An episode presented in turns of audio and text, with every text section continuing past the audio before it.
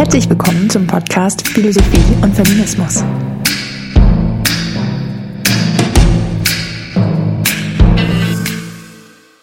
Ich bin Ulrike Nack und dies ist die sechste Folge zum Thema der Streit um Kategorien im Feminismus.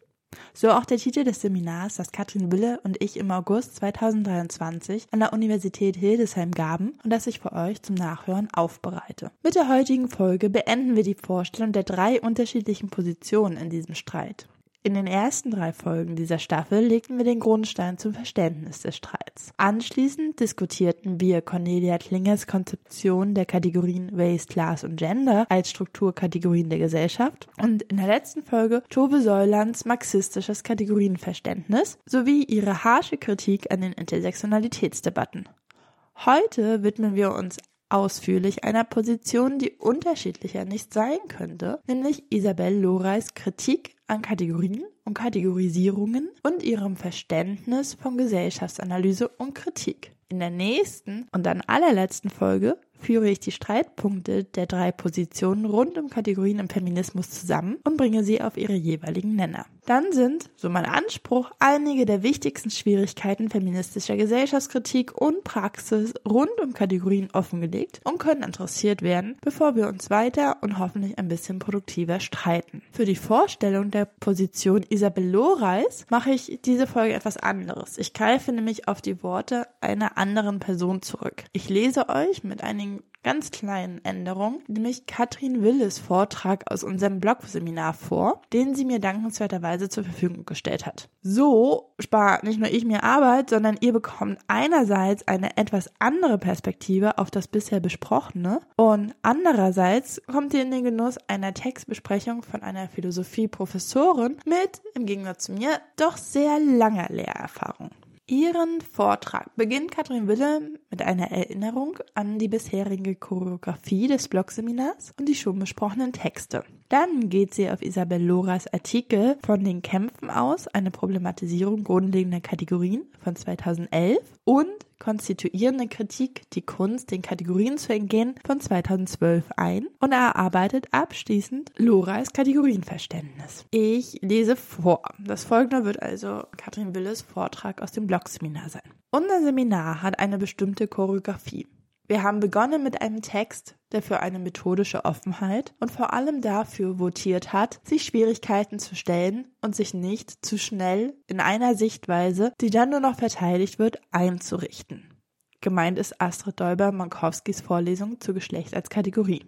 Dies schien Ulrike Nack und mir ein sehr angemessenes Methodenverständnis zu sein angesichts der großen und grundlegenden Fragen, die das Kategorienproblem allgemein, der begriffsgeschichtliche Überblick sollte dies zeigen, und das Kategorienproblem im Feminismus mit sich bringen. Denn die Fragen, die sich in Bezug auf Kategorien allgemein stellen, stellen sich auch für den Umgang mit Kategorien im Feminismus. Wie funktionieren Kategorien?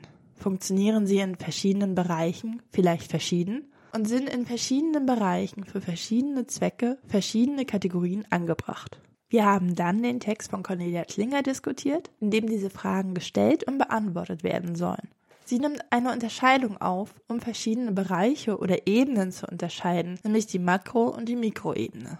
Und sie wird zeigen, dass Kategorien auf diesen beiden Ebenen sehr verschieden funktionieren, nämlich auf der Makroebene als Strukturkategorien, um Herrschaftssysteme zu analysieren und auf der Mikroebene, um Gruppen in ihren spezifischen Charakteristika oder Selbstverständnissen zu markieren oder auch um Erfahrungen von Leid und Unrecht artikulieren zu können oder auch um neue Formen von Selbstverständnissen zu setzen. Ihr scheint Klarheit über das Funktionieren der Kategorien auf der Makroebene ausgesprochen wichtig und sie warnt davor, dies aus den Augen zu verlieren.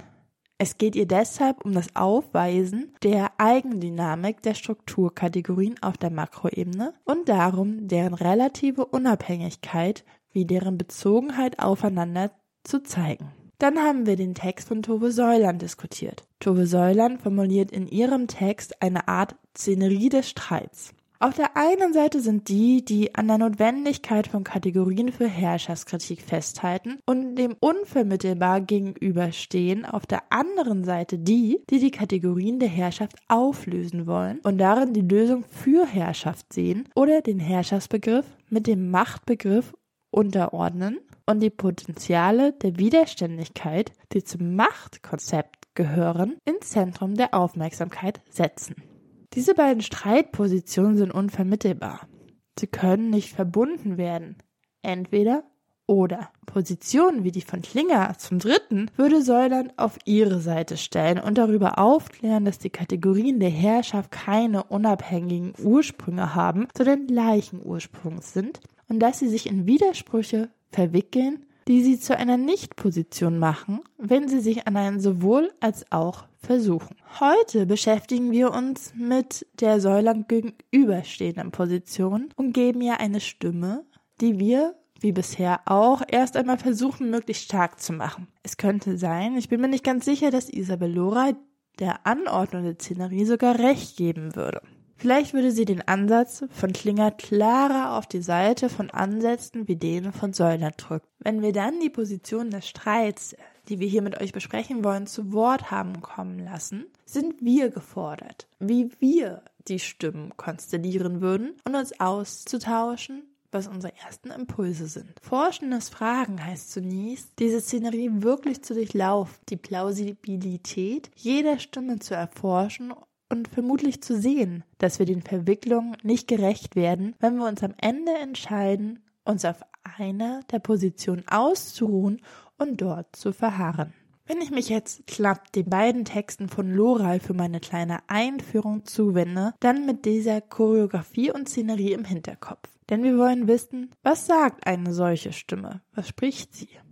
Und dazu gehört auch, darauf zu achten, welche Rahmensetzungen ins Spiel gebracht werden und welche Grundfragen anders gestellt werden. Sehr verknappt gesagt, scheinen mir die beiden Texte, also konstituierende Kritik und von den Kämpfen aus, zwei zentrale Wege einzuschlagen, um diese Stimme zu artikulieren. Und irgendwie konnten wir uns nicht entscheiden, welche der beiden Texte wir auswählen sollen und haben uns dann entschieden, euch einfach beide zuzumuten. Vielleicht deswegen, weil die beiden Texte zwei Hauptmotive ins Spiel bringen. Das eine ist die Frage nach dem Kritikbegriff. Lora votiert dafür, die Praxis des Kritisierens auf eine bestimmte Art zu verstehen. Sie schlägt im Anschluss an Foucault vor, Kritik als Verweigerung, auf diese oder jene Weise zu, regiert zu werden, zu verstehen und allgemeiner sogar als Form von Verweigerung Entziehung und Entgehen. Dies ist ein bestimmter Modus des Negativen, der sich negativ zu einem Bestehenden verhält, nicht aber als Rückzug und Ausweichen, sondern als positiver Entwurf politischer Handlungsfähigkeit. Dies bedeutet Kritik nicht auf einen Akt des Urteilens, Lora nennt es juridisch, am Urteilen im juristischen Kontext orientiert und als Erkenntniskritik zu verstehen, sondern als politische Praxis. Und das andere Hauptmotiv ist die Auswahl des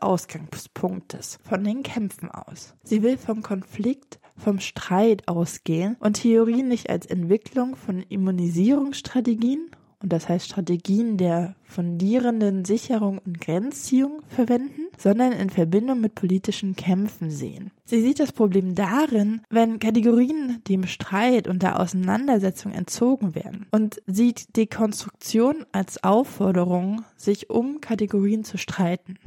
Dieser Streit muss von den Kämpfen derer ausgehen, die von den Kategorien in Situationen des Leidens gebracht werden, die gegen die Kategorien aufbegehren und dagegen Widerstand ausüben. Es ist von diesem Widerstand, diesem Queeren der Kategorien auszugehen, von den Taktiken, sich der Kategorien zu entziehen. Mir scheint es jetzt nur noch diese Stimme, die diese beiden Hauptmotive, also den Kritikbegriff und den Ausgangspunkt zum Ausdruck bringen, auf das implizite oder explizite Kategorienverständnis zu befragen.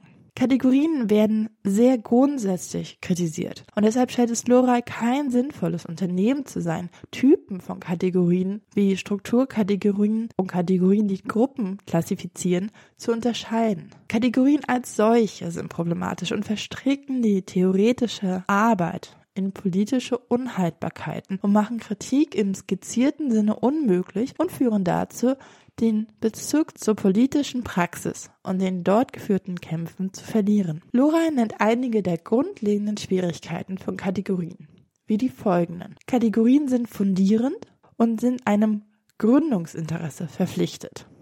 Zitat Wenn ich von kategorialen Gründungsdenken spreche, dann meine ich in dem zunächst genannten Zusammenhang einen Begriff von Gründen, der die Grundlage, das Fundament einer Forschungsrichtung ebenso einschließt wie deren Legitimation durch grundlegende Kategorien. Zitat Ende. Kategorien haben notwendig essentialisierende Wirkung. Kategorien sind statisch. Das zeigt sich implizit im Zitat neue Lebensformen, die aus der Bewegung des Entgehens und der Verweigerung in sozialen Kämpfen entstehen, transportieren nicht selten verstärkt Aspekte einer prozesshaften Konstituierung anstatt einer statischen, festsetzenden Konstitution. Zitat Ende.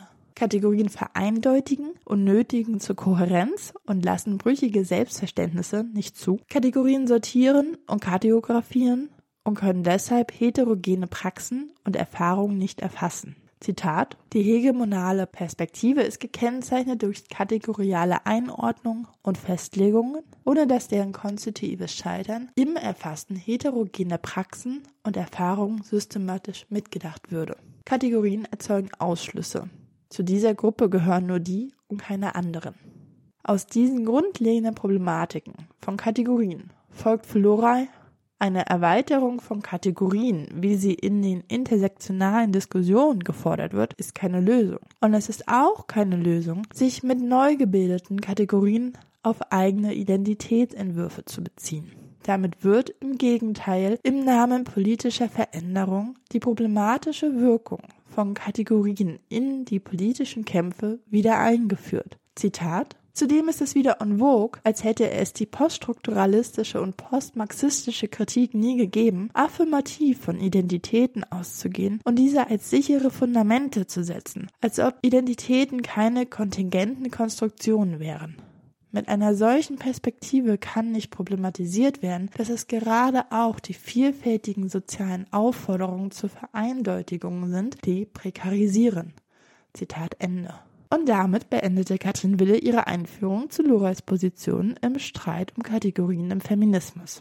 Wie wir gehört haben, übt Isabelle Loray ich spreche jetzt wieder mit meinen Worten, nicht nur starke Kritik an Kategorien und Kategorisierung, sondern damit einhergehen auch an den Intersektionalitätsdebatten, die um eine Vervielfältigung von Kategorien ringen so entgegengesetzt ihre Position zu Säuland ist, stimmen doch beide in ihrer Kritik an Intersektionalität überein, wenn auch aus völlig verschiedenen Gründen. Für Säuland verunmöglichen sie Gesellschaftskritik, für Lorei wiederholen sie nur all jene Problematiken, die Kategorien Normierung, Festsetzung, Starrheit, Vereinheitlichung und Essentialismus mit sich bringen. Lorais grundlegende Kritik an Kategorien und Kategorisierung wirft zwei Fragen auf. Zum einen, ob ihre Kritik wirklich auf alle Kategorienverwendungen zutrifft, also auch auf die von Säulern verteidigte funktionale Verwendung der Kategorie Klasse als Werkzeug zur Offenlegung versteckter Herrschaftsverhältnisse. Und zum Zweiten, ob Loras eigenes Bestreben, Kategorisierungen zu entkommen, nicht ein unmögliches Unterfangen ist, soll noch in irgendeinem relevanten Sinne Gesellschaftskritik betrieben werden. Schließlich müsse man doch benennen, wogegen man ist. Und zumindest für die zweite Frage wurde im Blogseminar eine Antwort formuliert. Vielleicht ist es falsch, Lora so zu verstehen, dass sie sich gegen jede Kategorienverwendung ausspricht. Vielleicht sollte man Lora besser so verstehen, dass sie sich gegen jede auf Dauer gestellte Kategorienverwendung ausspricht. Kategorien an sich kann man demnach in der Tat nicht entkommen, aber man kann sich ihrer Starrheit und Vereinheitlichung erwehren und sie viel fluider, zeitlich begrenzter und variabler verstehen. Ob das die richtige Interpretation der loraischen Position ist oder ob sie doch stärker in ihrer Kritik gelesen werden muss, darüber habt ihr selbst zu entscheiden.